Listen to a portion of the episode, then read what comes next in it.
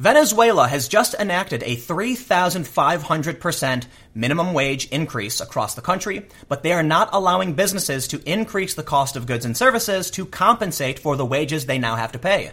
Thus, 40% of businesses are shutting their doors. They say they just can't pay the new wages.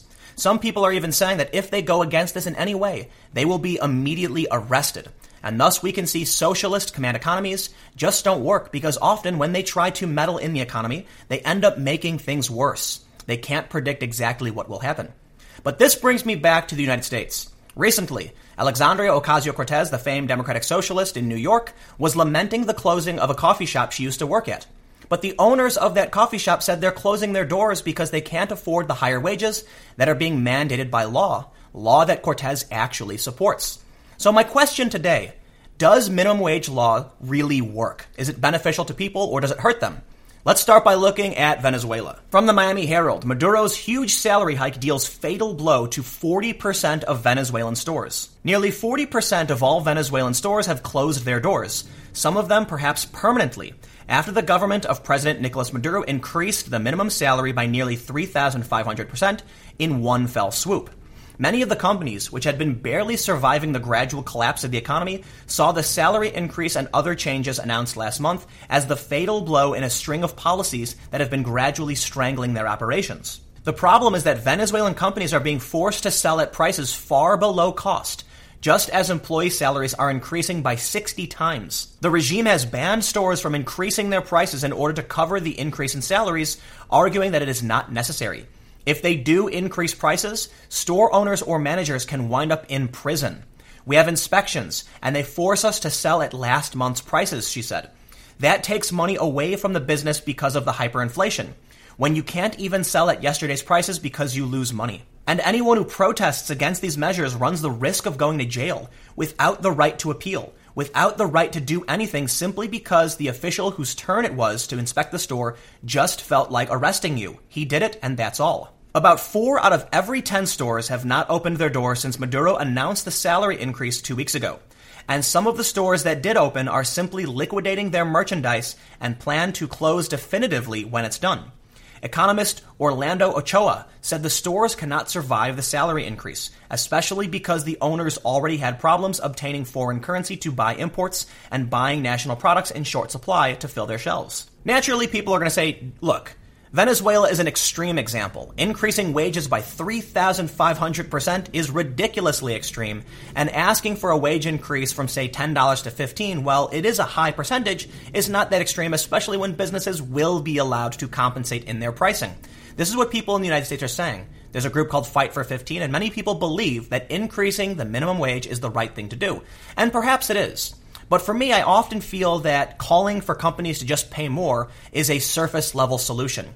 And you have to look at the consequences of what that program will actually be. While yes, on the surface, increasing wages means employees will get more money, you have to consider that some businesses can't afford it. They may fire people, they may replace people with machines, or they might just reduce the amount of hours, or in extreme cases, they might actually close down, like we're seeing with Alexandria Ocasio-Cortez's old job. This story from last month in the Investor's Business Daily. Ocasio-Cortez mourns restaurant driven out of business by minimum wage laws she backs. This week, Cortez swung by to say goodbye to a restaurant where she used to work. What she didn't say is that it was closing because the owners can't afford New York City's soon-to-be $15 minimum wage, the very job-killing policy Ocasio-Cortez and her fellow Democrats want to impose nationwide. The restaurant I used to work at is closing its doors, Cortez tweeted on Monday.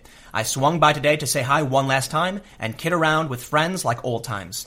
She was referring to the popular coffee shop in Union Square, which was frequented by A-list celebrities and featured on Sex and the City. Despite its popularity, the coffee shop is going out of business. Why? Co-owner Charles Milite told the New York Post that the main reason was the minimum wage is going up, and we have a huge number of employees. In New York City, businesses that employ more than 11 people, the coffee shop had more than 150 employees, saw the wage jump $2 an hour to $13 this year, and they face another $2 increase starting next year. For businesses like restaurants that hire a lot of unskilled labor, that means a government-imposed 36% increase in labor costs in just 2 years. Even a successful business will find it hard to absorb a cost spike of that magnitude.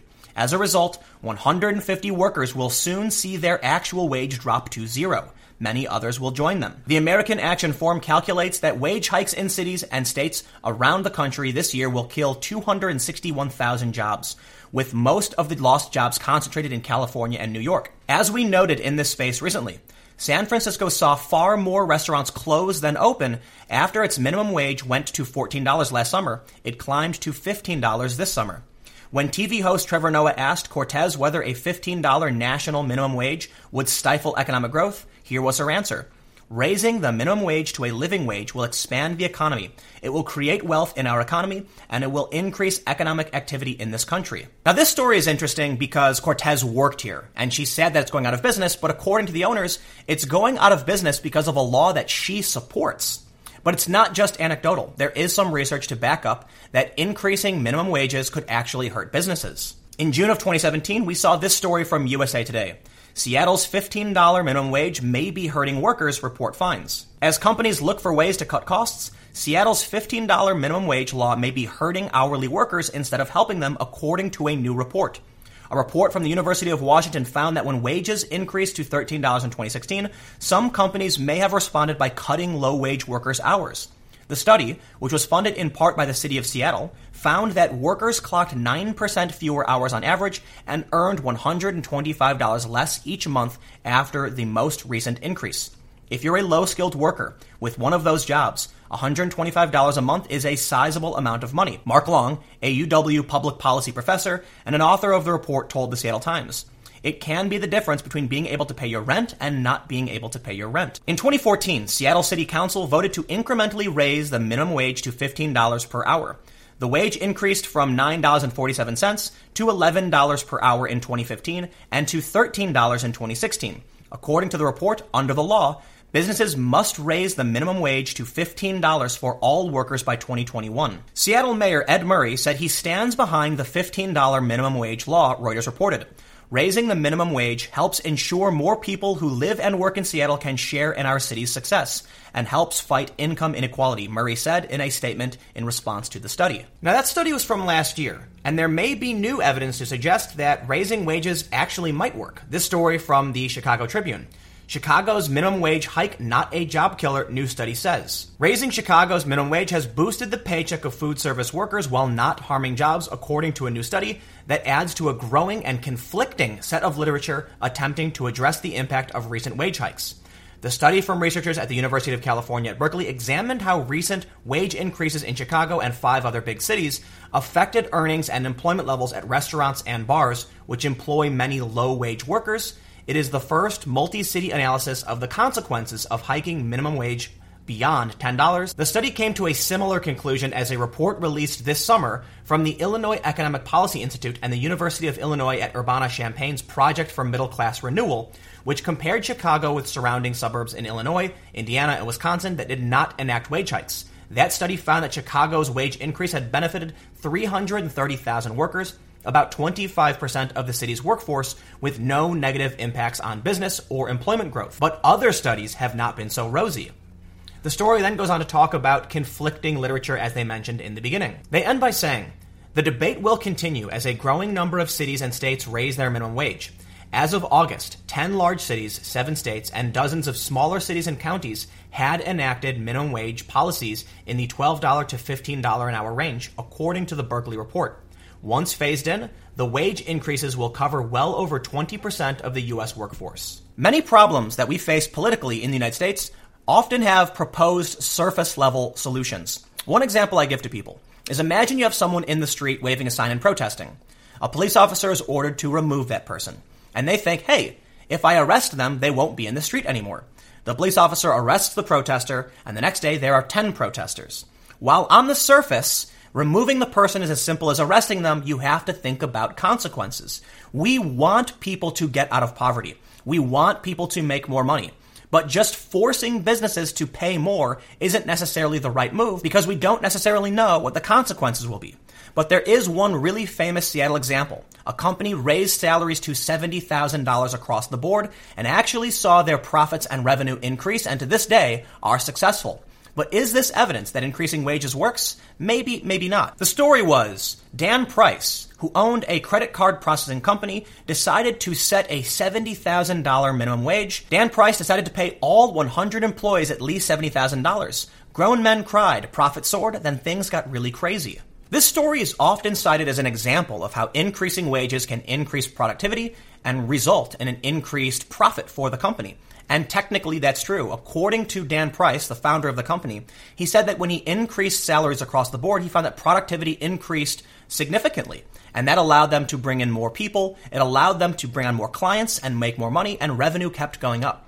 As revenue went up, he started giving people more money and eventually found that there was a certain level where people were extremely productive and his company worked. And I believe that's actually true.